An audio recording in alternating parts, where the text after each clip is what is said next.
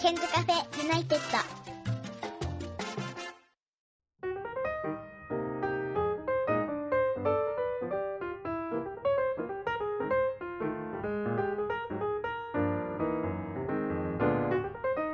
こんばんは101件ですえー今日は久しぶりのご登場です、えー九州にお住まいの、えーそうちゃんですこんばんはこんばんは。お久しぶりでございます久しぶりです。えーと4月のですね緊急事態宣言の頃に、えーポッドキャストに出ていただいてあのパイロットの、えーと訓練をやっているんだけどなんかコロナで止まっちゃってっていう話をしてたじゃないですかしてましたね。去年、ちょうど去年の4月頃でしたっさあでそれでその後どうなったのかなと思ったらなんか結構充実した毎日を送っているよう な海に行ったりとかしていてけ。ガンガン行ってましたね。そうそんでなんかインスタ結構楽しみに見ていたらあれあれこれコロナじゃねみたい な。でコロナにかかってしまったんですかそうなんですよね。えそれはあれですか東京に戻ってきた時って感じなんですかえっと、年末年始に、うん今年の年末年始にですね、あの実家の方に帰っていたんですけども、うんえっと、そ、それでこっちに帰っあの北九州の方に帰ってきたのが1月の中旬ぐらいだったんですけど、うんその時にちょっとかかってしまって、えじゃあどこじゃあどこでもらったかわかんないんだ、は全然あの判明してなくて、まあ多分飛行機でもらったのかなとか思ったりとかしたんであすいけどろいろ考えてたんだそうですね空港だかなとか思ったんですけどそしたら年末年始東京に戻ってきててえ、、はいいつぐらいからおかしくなっちゃったんですか、えっと帰っ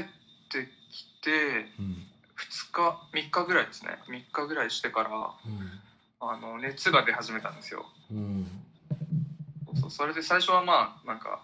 疲れっていうか風邪かなとか思ったりとかしたんですけどうんまあなんかだるさが結構すごくてうんうんでう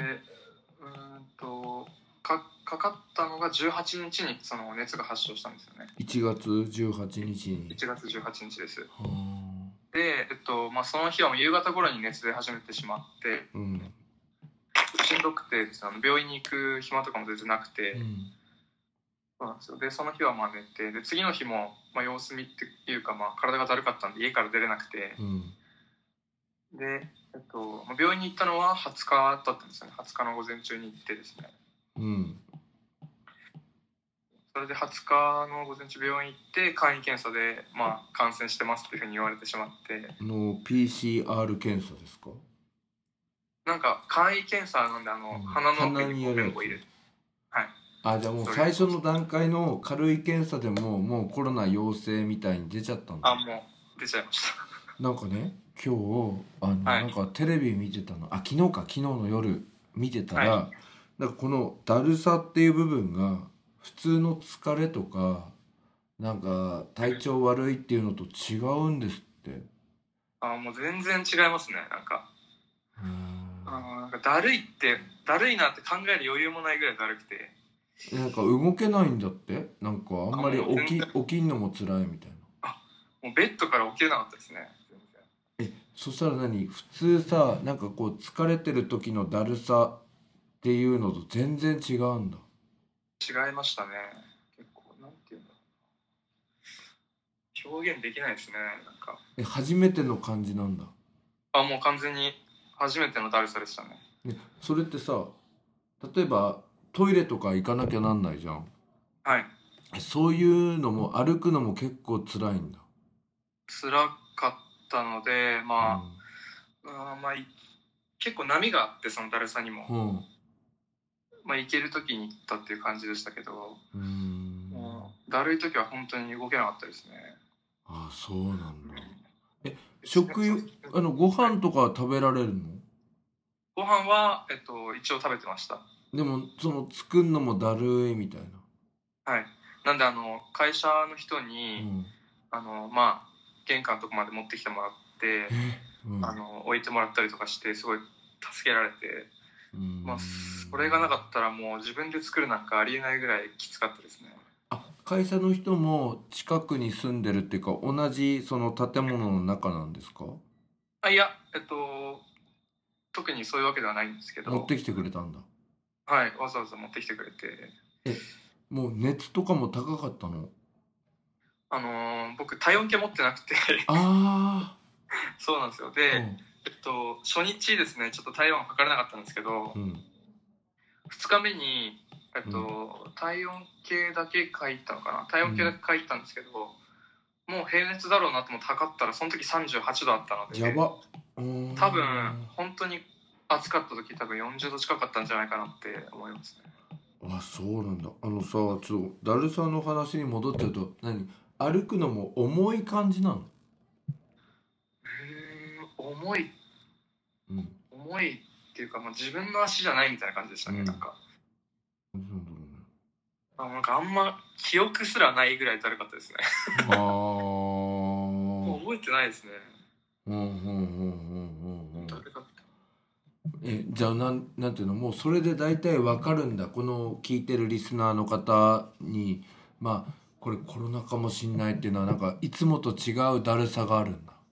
ああそれ多分分かると思いますねなんか、うんなんかおかしいなってなりますね体があもうなんか今までに体験したことのないようなおかしさなんだ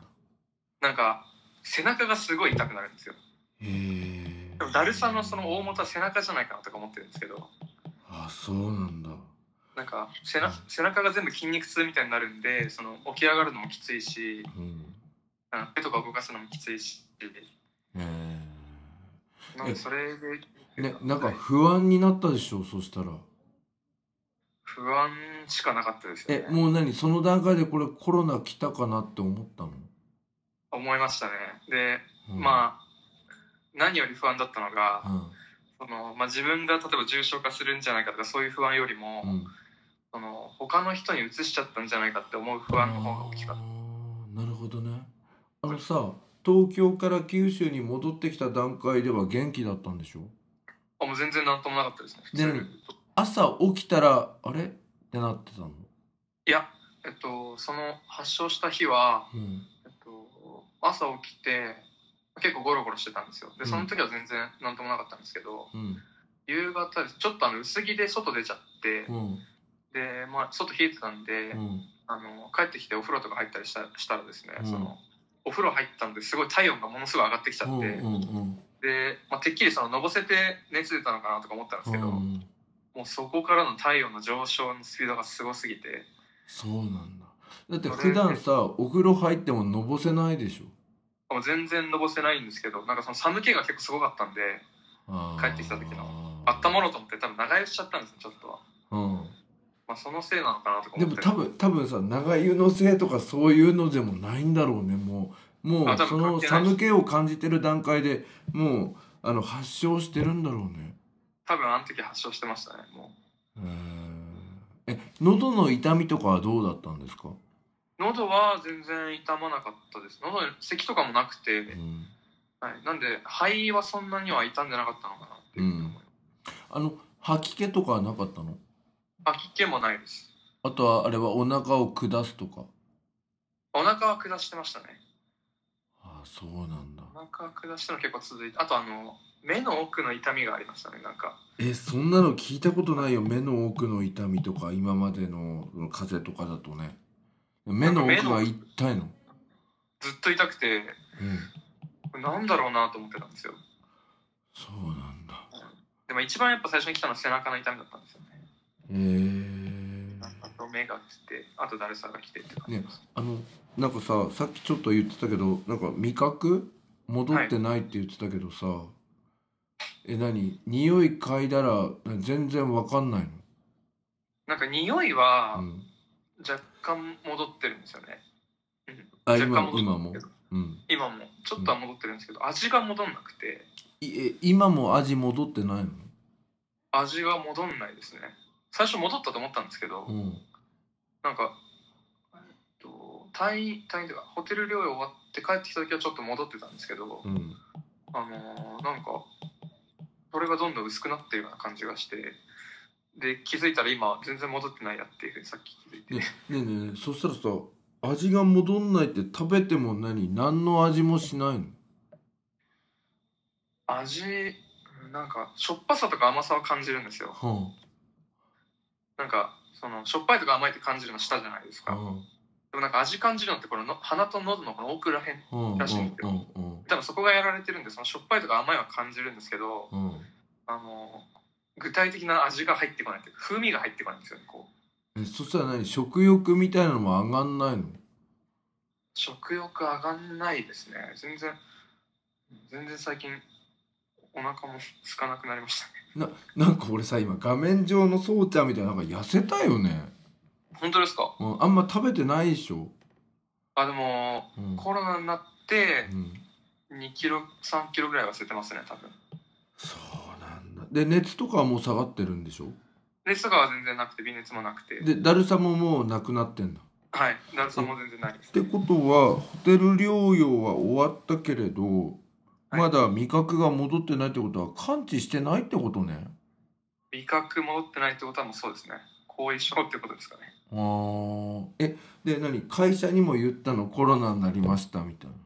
あもちろんもう一番最初に行ったのは会社でしたねそしたらもうとりあえず自宅療養してくださいみたいなはいえっと、うんそうですねうんあれなんですか保健所の指導みたいなのも入ったんですか保健所からは毎日連絡来ますえ今もいや今はもう来ないんですけどあ来ないんだけどどうですかみたいあの毎朝9時ぐらいに電話かけてきてなうんでその日の体温と、まあ、症状を都度報告みたいな感じでそうなんだ。い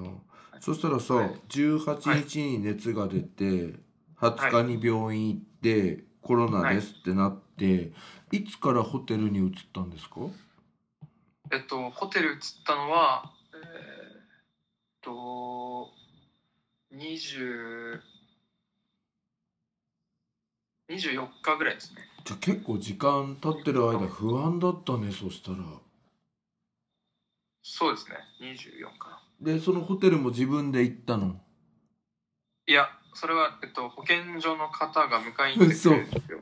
えじゃあ結構大元なんだ。あもう大事ですねでなんかあのえっとホテルから帰るのはは自分なんですよあそうなんだ。なんでその保健所の方には、うんそのえっと、自分の車で行きたいって言ったんですよねうんうんうんでもそのそれはそのご家族がいなきゃダメです危険なんでっうん。ああ。て言われてしまってであのあの熱とかそのだるさは大体最初の3日間ぐらいでもうなくなってたのでうんあのもう自分で全然いける体だったんですけどうんあのダメって言われてしまって、うん。まあ、ほ保健所のそのハイエースが迎えに来てくれるんあですけハイエースじゃ大元ですね。大きいど、車で。であのうん僕近場のホテルだったんですけどうん。あのなぜか最初に僕がそのハイエースでピックアップされてうんそこからですねそのめちゃくちゃ遠いとこまでわざわざ迎え行ってうん全員迎えてまた自分家の近くのホテルまで戻ってくるっていうなぜか自分が最初にピックアップされてしね、まっ待ってて待って待って待ってそしたら何 そのそのハイエースはそうちゃん一人じゃなくて他のコロナの患者さんも一緒なのあ全然乗ります4人乗りましたえそしたら、ね、みんなマスクしてんの、マスクしてますねねしかもうん、 みんなおあの自分と同い年ぐらいで そうあのこの同い年の人のちょっと意識のそれそれ弱どさどうなのそれってさ知らない人でしょあ全然知らないそ人れですねなんで喋んの車の中えどうもさすがに喋る私もコロナですみたいいやいやいやそのじゃあコロナトークするのかなとか思ったんですけど、な、うん、もう喋んの、全然できなくてうまあなんか「あこんにちは」みたいな感じで 「こんにちは」じゃないわと思いながらん、でもなんか思ったんですけどその車の中なんかコロナのパワーすごい状態なんですねすごいですねでなんかあの運転手さんとも完全にもう仕切られてるんですよ、あもうあのビニールみたいなのねいやもうビニールどころじゃないですなんか分厚いプラスチックのこう板みたいなへのでえこほんほ全部ん区切られててうんだから運転手さんの声も聞こえないぐらい仕切られてるのででもその4人は同じ空間同なのじ空間ですもうコロナですから大丈夫みたいなあもうみんな同じでしょみたいな感じで そうでみんな喋んないんだあもう全然一切喋んないですね他の人ももう具合悪くなさそうだったんだあもう全然みんな多分あのー街中歩いてても全然具合悪そうって見えないぐらい元気そうでしたけどうん、ででただマスクだけしてるみたいなはいしてましたねえそんでビジネスホテルかなんかに泊まったんですかえっと東横インにあ東横であの何日ぐらいいたのえっと発症から10日なので、えー、18日に発症して28万なので4日間いましたでそれってさ東横インのビジネスホテルってさ個室ですよね個室ですえそしたら一人シングルルームみたいなとこにいたのあそうですそうですえそれってきえ俺さちょっと閉所恐怖症を持っててそれだいそれ大丈夫なのなんかなんかいさやなんかさ出られないって思うと俺パニックになっちゃうのなんか気持ちがもうなんかやべえみたいなそういうのは大丈夫だったの、ー僕は大丈夫ですけどでもそうなってしまう方も絶対いるなっていうふうには思いましたねえでもなんかインスタ的に見たらゲーム持ってきやがりましたよね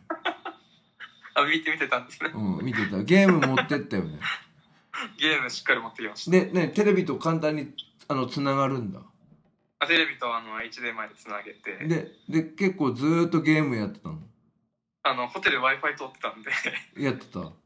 ゲームゲームめちゃくちゃやってましたで何そうちゃん的には全然大丈夫なのそういう狭い部屋にずーっと10日間も入れられてみたいなまあ僕は全然気にしない方ではあったんですけどそれでもやっぱ外出たいなってすごい思いましたねでもダメなんでしょ出ちゃうあもう全然ダメですただあの廊下は別に行けるんですけどで廊下歩いたりはしてたのいやあのお弁当取りに行く以外はしないですでお弁当っていうのは1階のロビーなのいやあの僕8階にいたんですけど、うんあのそれぞれの階のあの給湯室みたいなところにうんあのお弁当が置かれるのあの時間になったら置かれるのとあと、うん飲み物は常にめちゃくちゃ置いてあるんですよ量があもう好きなだけ取ってみたいなあもうそこから好きなだけ取っていいんでえどんどんな種類の飲み物があったんですか飲み物はあのパックのお茶と、うんえーアクエリアスと水 ビールとかはないの絶対ないですねごめんちょっと待って俺これさどういうテイストで喋っていいかわかんないのよ、 ま、何もうお茶と水とアクエリアスみたいないやもうお酒禁止ってあの入る時に言われましたそれそりゃそうだよねふざけんなって話だよねそれだから絶対飲んでますよねそうでそんでそんでさなんか俺お弁当の写真も見たのねはいはいあんでなんか俺さ YouTuber の方もコロナになってその人の毎日の動画も見てたのね実ははいそしたらさなんかお弁当が似てんのよその人は東京の人だったのになんか統一されてんのはなんかなんかサバ出てなかったサバ出てましたええサバは毎日出んのいやサバより唐揚げが出ますね毎日唐揚げは3食に2食出ますあそうでなんかさ結構あれ毎日食ってたらきついよねいやあれもう最初はあのーまあ美味しいなと思って食ってたんですけど、うもんう2日目ぐらいからちょっと残すようになってきちゃってもう辛いんでしょまたこれ出たわみたいもう揚げ物とか焼き魚ばっかなんですよなうんうんうんなんかもっとなんかあの茹でた豚とか出してほしいんですけど うん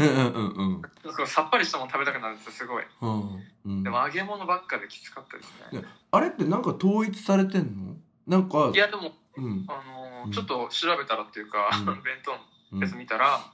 そのまあ、近くで作ってる弁当工場から多分入れてきてたんで、うんあのー多分統一はされてないんじゃないかなって思いますけでどもあのさべお弁当の値段的に5600円って感じだよね5600円めまさにそんぐらいですねでもまあ文句は言えないですけどあもうでも言えない辛かったんだいやお弁当はしんどかったですねで何好きなものを例えばちょっと近くのコンビニに買いに行くとかもダメなわけでしょもちろんあもう全然ダメですえあのうんあのお弁当は出るんですけど例えば味噌汁とか出ないんですようんうんで味噌汁とかすごい飲みたくなるんで、うんうんあのただ外には行けないんでうんあの差し入れっていう方法があるんですよねああそうなんだあ唯一外とつながる方法でうんであのそのまた会社の人にお願いして、うん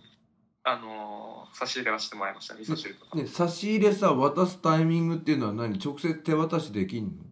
いやあのーえっと、ホテルのそのあ多分あ、担当の方がいて、うん、お願いそのしますみた出いして、はい、そしたら自分の家のあ部屋の前に届くんですよなで置いてあんの置いてあります開けたら置いてありますそれ何床に置いてあんの床に置いてありますええそうなんだで一応あれなんでしょあの隔離っていうのは国の政策みたいな部分もあるからお金はかかんないんでしょお金宿泊料食費全部無料ではあい宿泊料もうんやってましたねで何お風呂もはいユニットバスに入ってるみたいなお風呂もユニットバスですねあでーかつ洗濯もできないのでうん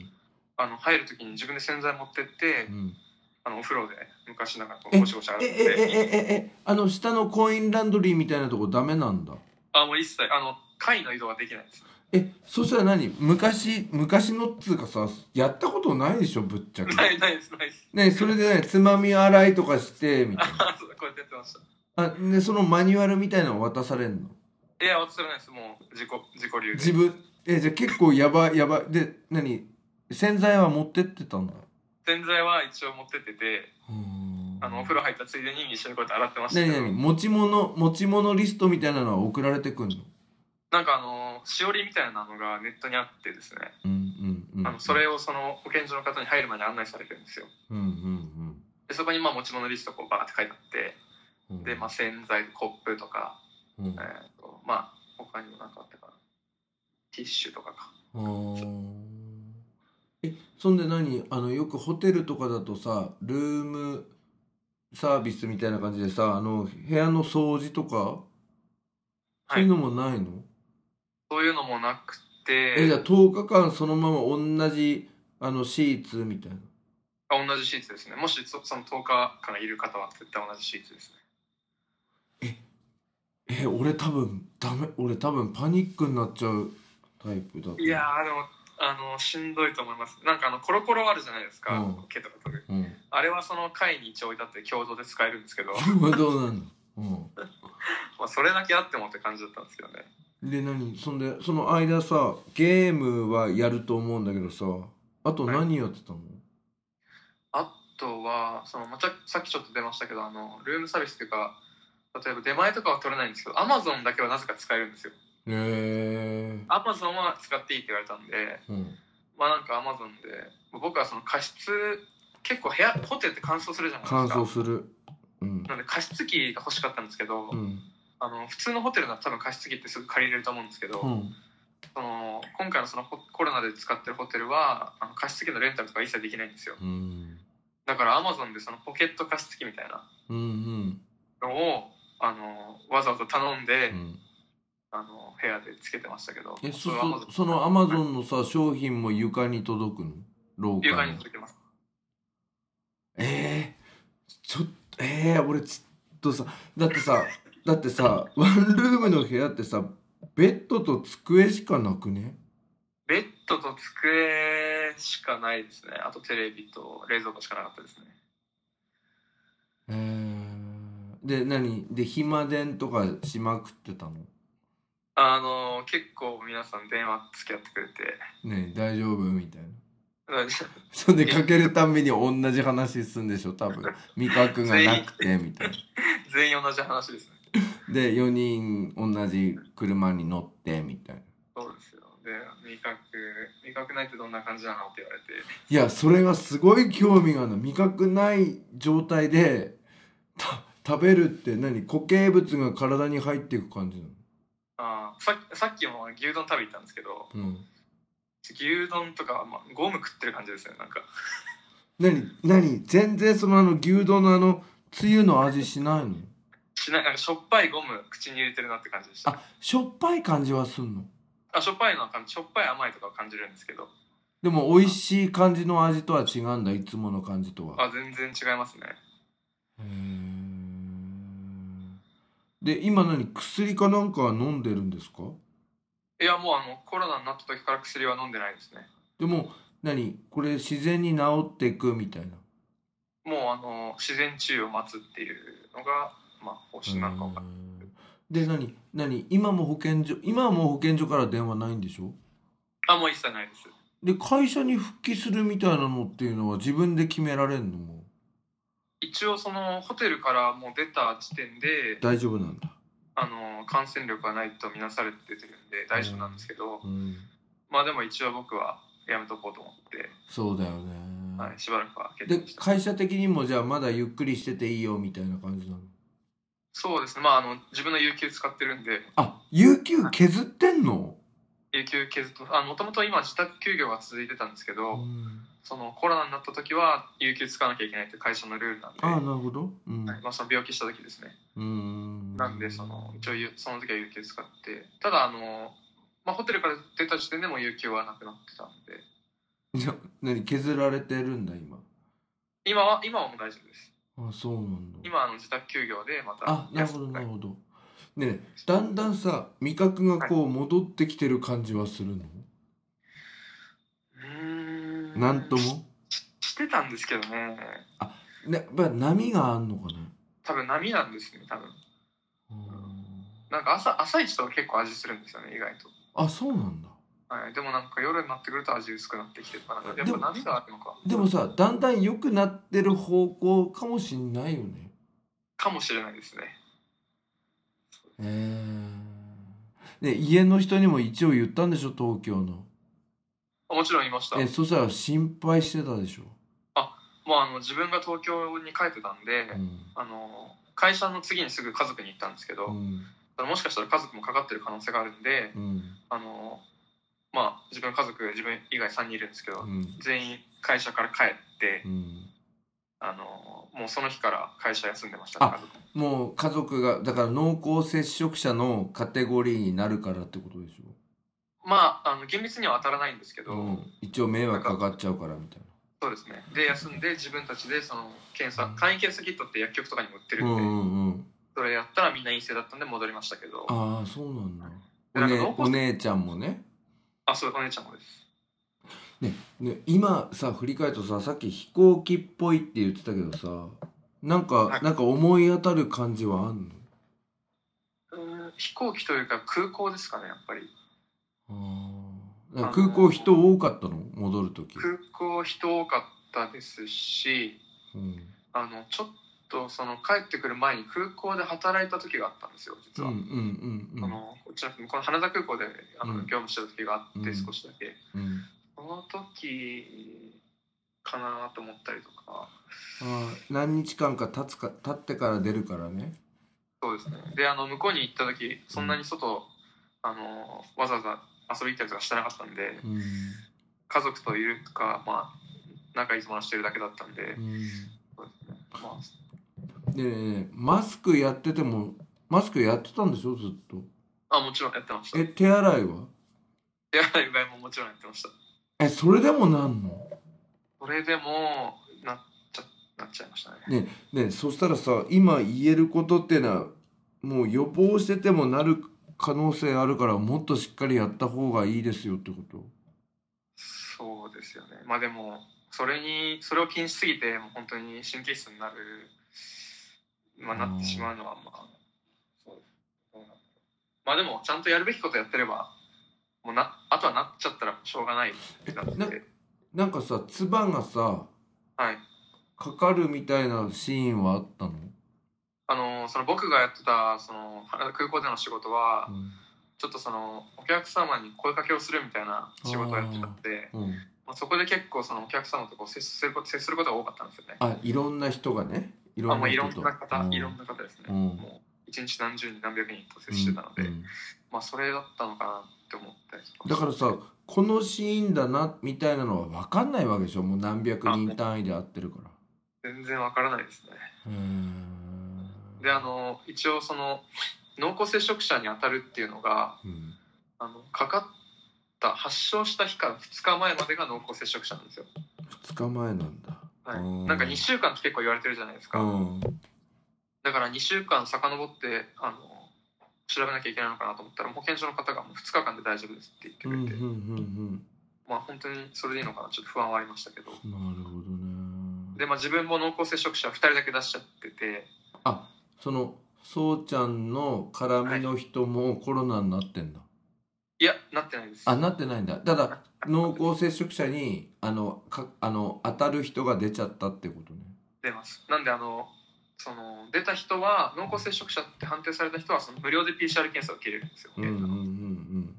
なんでまああのその方々はその後 PCR 検査を受けて陰性って分かったんであ大丈夫なんだ大丈夫だったんでですそけこどから広がってはいない感じだねそしたらあね、広がってないです大丈夫ですはすごい安心しましたけどそれは、あなるほどね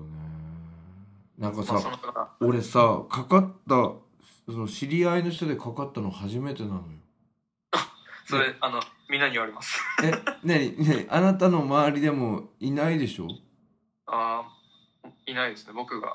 初めえでて何みんなに言われたのなんかこう知り合いでいなくてみたいなあーもうみんな言いますよもうあの身近でかかったのお前が初めてだよってそれでやっぱみんななんかそのどういうことなどういう状態なんだって聞かれるっしょ聞かれますよねやっぱ症状がその無症状でも陽性って出る人もいれば、うんその症状が出てる人もいるんでその辺やっぱ聞かれたりとかなるほどねあのホテルのさ話に戻っちゃうんだけどさはホいテルで、まあ結局さスケジュール的なものってあんまりないないのかなわかんないんだけどだんだん不規則になってくのえっと不規則にならないようにスケジューリングみたいにされてました、ああるんだ、はい、なんかいやうん朝、まず朝起きて、うん、朝7時にまず電話来るんですよあおはようございますみたいな、はいうんでそれがその朝の検温とうんあのなんかホテルでは酸素測るんですよ、えっと、あパルスオキシメートこれつけつるけてね指のところに、うんそのパーセンテージを朝7時に報告しなきゃいけないんですようん、ねパーセンテージは最初低かったのいや僕はもう97 99はいえじゃあ全然大丈夫じゃん全然 大丈夫まあ一応大丈夫でしたけどあの、うん94%切ったらもうダホメテルなからんだ救,、よね救急車でも病院にうん運ばれて、まあ、結構ドキドキですよね最初つける時だからあーでつけて、まあ、99だったんでおおみたいなよかったと思って、まあ、それを朝7時に報告しなきゃいけなくて、うんでままず朝7時っていうのは結構しんどいじゃないですかうんうんうんうんうんこれまでの生活でもう体調悪い時なんかもう昼過ぎ昼前ぐらそいうだよねうんうんいきなり朝7時に起こされてうんで朝飯食べてでお昼もちゃんと昼まだえ朝のご飯って何時なの朝あのその電話終わった7時半に弁当が出てうんうん取り行って食べるんですようんうんでで大体それその食べ終わって寝てたんですけど、はあでまた寝ちゃうんだい、別にすることもないし、うんうんで次に起きんのは11時半ぐらいですねそれはお昼モードにするためにねそうですそれでまあ大体起きたらお腹空いてるんでうんあの12時にまたお弁当配られてうんでお弁当食べて、うんまあ、そこからあのアマゾンプライムとかネットフリックスとか見て時間潰して、うんうんうんで、えっとまた夕方5時半ですねにまた電話かかってくるんですよねああそうなんだはいその時何でそ聞こかれるのあ同じですあの体温と、えっと、オキシメーターのオキメーターの数値うんで夕飯は6時6時です6時に食べてうんで、えっと、その後7時ぐらいからうんなんか運動の時間があるんですよ何それこれがまたなんか面白くてうんなんかその曜日ごとにやる運動が決まってスクワットとかうん腕立て伏せとかうん片足立ちとかうんなんかそれをその曜日ごとにやらなきゃいけなくてえそれはね動画を見ながらやるのいやいやなんかあの紙で説明書みたいなの書ほういてあってほうほうほうでもあのちゃんとそれ全部あの放送でなるんですけど、うん運動の時間になりましたとかホテルに放送が入るんだはいあもうそれはもうお昼ご飯の時とかも全部流れるんですよああ、はいで、まあ、放送流れて運動を今から何やってスクワットやってくださいとかうんでまあ一応 やってましたけどあまあ虚しいですよねーえそしたら何運動をやったら8時ぐらいからまた自由な時間みたいなそうですねそしたら大体8時になったらあの普段働いてる自分の友達も家帰るじゃないですかうんゲームスタートですよねなえ何時までで大体11時12時ぐらいまでやってましたねで寝るみたいな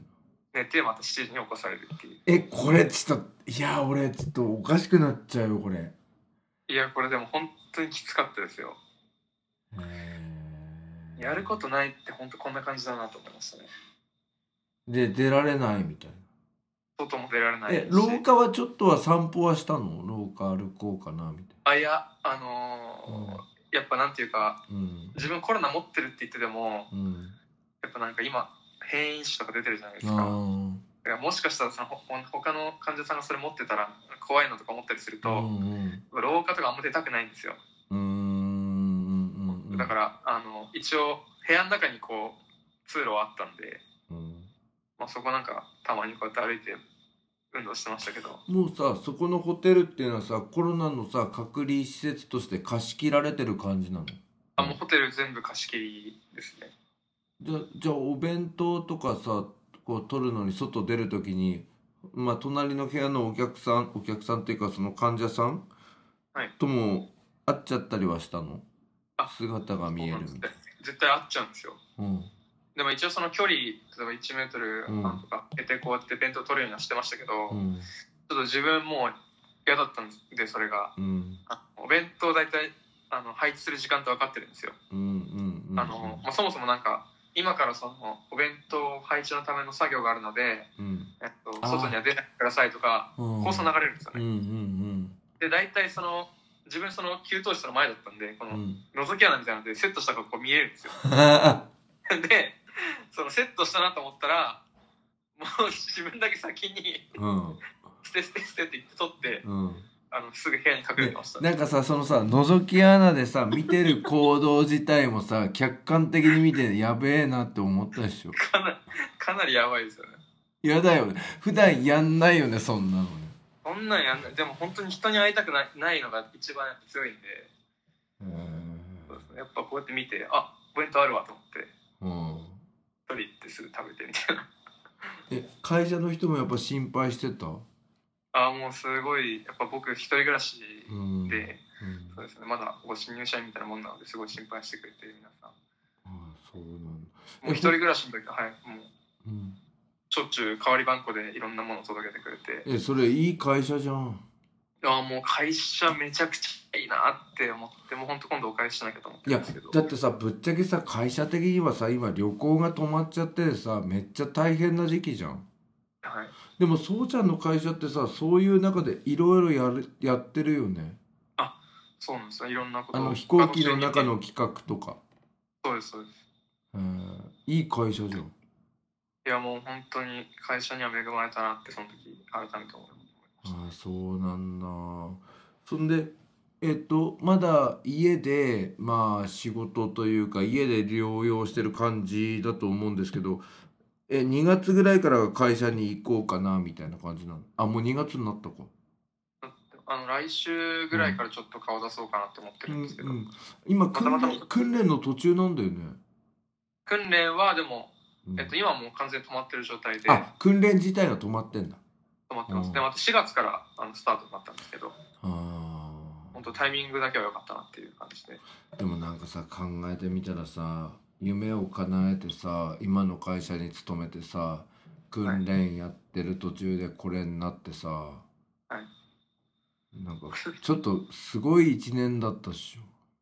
すごい1年ですよねその前もその前ですよ入社する前もあの怪我して入院したんで、なんか骨折してたんだっけあしましたあれあれなんでねあれちょっと高いとこから飛び降りたら足くじいてねねなんで飛び降りんのあのあれ言いませんでしたっけなんかサバゲーしてたんですようん、サバゲーしててうん、でちょっとこう急いでてあの段差みたいなとこ飛んだらなんか思ったより高くてうん折れた思いっきり足くじいてはいやばいみたいなで入院してじゃあそしたら何ちょっと大学卒業後は夢は叶えたけどいろいろトラブルとかアクシデントがあったってことねもう厄年様様って感じですねね何それってメンタルちょっと落ちるそうでもないいやでも、まあ、僕そんなにあの深く考えない方なんでうん、あのあプラス思考だからねそうですねまあこんなあの年齢の時にそんなホテルで長い間いることなんか絶対ないじゃないですか、うんないよ、うんまあ、そんな経験もできたなとかうん、思ったりとかしてますねなるほどねじゃあちょっとまあこれだけ多分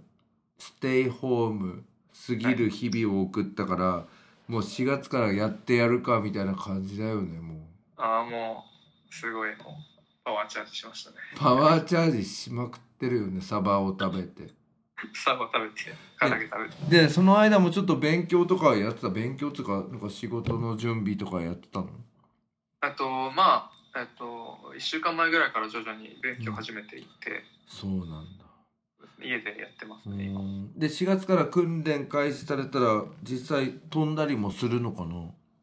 えっと最初に飛ぶのが多分7月ですねそれはあれなんですよ研修みたいな感じで飛ぶのえっと研修ですうんじゃあえいつ頃からあれなんですか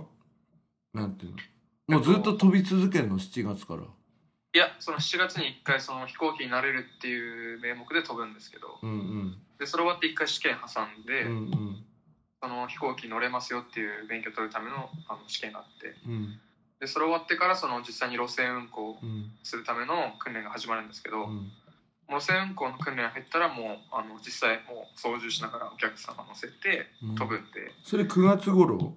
それが9月か10 9月頃ですね9月頃ですああそれは楽しみだそれ目標に頑張ってほしいですねででも11月にはもう一応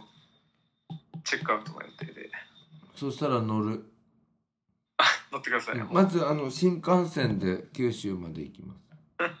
意味が分かあそこんない意味いやいやいや分かんないけどでもさコロナがなかったらもう飛んでたのコロナなかったら本当2月のこのちょうど今ぐらいですよねもうチェックアウトしてえマジではいいやーななんかめっちゃ遠回りじゃんすごいですよねていうかコロナでホテルにいるとか想像してなかったでしょこれ まずコロナって想像できないですよねそうなんだよそっからですまさかそれまず自分かかるんだっていうねえねえ去年のさ今頃あでも去年の今頃とかもちょっともうコロナやばいのかなってなってき始めた頃だよね多分そうですよそこでその訓練止まっちゃったみたいな話しましたもんねそうだよねそうでもまあさこの1年は無駄にならないように頑張っていただきたいなと思いますねいやありがとうございますななんか大人になったねあ表情それがあの皆さん言っていただきます、ねえなんでなんどうしたあの社会人になってちょっと変わりましたねなんかそうだよねなん僕はかああののうん、はいあの乗員の方と接するようなその部署に地上研修の時いてうんでその時にもうしょっちゅうその対面でスケジュールのお願いとかしたりとか、あの電話対応とかしてたのでうんうんそこで鍛えられたなと思いますけど、なんか全然違うよねあの文化祭であのドラムやってた頃とねあの頃なんかすげえなんか楽しんでましたよねまあもう謳歌してましたねで俺さ俺この間ねなんか夢見たの君のえそん本で当ですかそんはいで朝起きてからずーっと疑問に思ってて今も思ってんだけどさなんかさ俺あの新宿のアルタでさそうちゃんのこと降ろしたことあんだよね車からあーあれ何あれな何だったあれあ俺れはなんで新宿で降ろしてんのえっとえっとこう池袋で立教大学でいや立教じゃないところですなんかあのホテルみたいなところであ府警の方々にあのプレゼンしてもらった時そうですそうですプレゼンして、うんでその帰りにその浩平となんか多分ご飯か食べ行ったのか分かんないですけど、うんで新宿のアルタ前のところで出していただいて そうそんでそんでさその時さ八王子まで送ってけとか言ってた よねあれ大学あれあれ何あれ高校生あれ高校生ですいやーすごいあ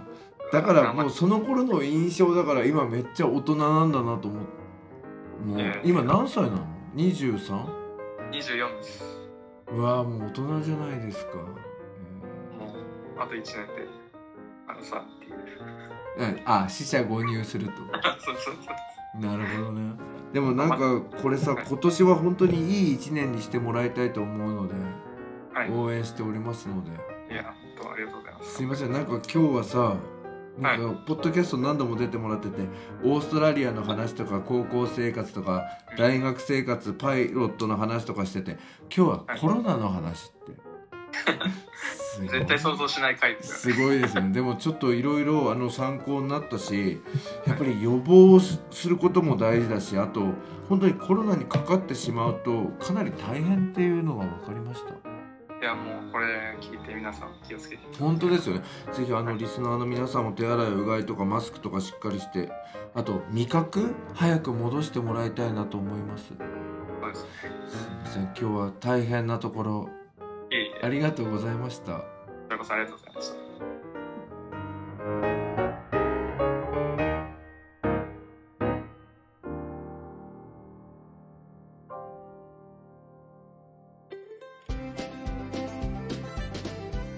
ここで101健さんに代わってケンズカフェユナイテッドからのお知らせですこの番組では現在リスナーを募集しています iTunes ストアにあります検索バーに「ケンズカフェユナイテッド」と英語で入れて検索してみてください無料でダウンロードすることができます iPod などに入れてぜひお楽しみくださいいつでもどこでも何度でも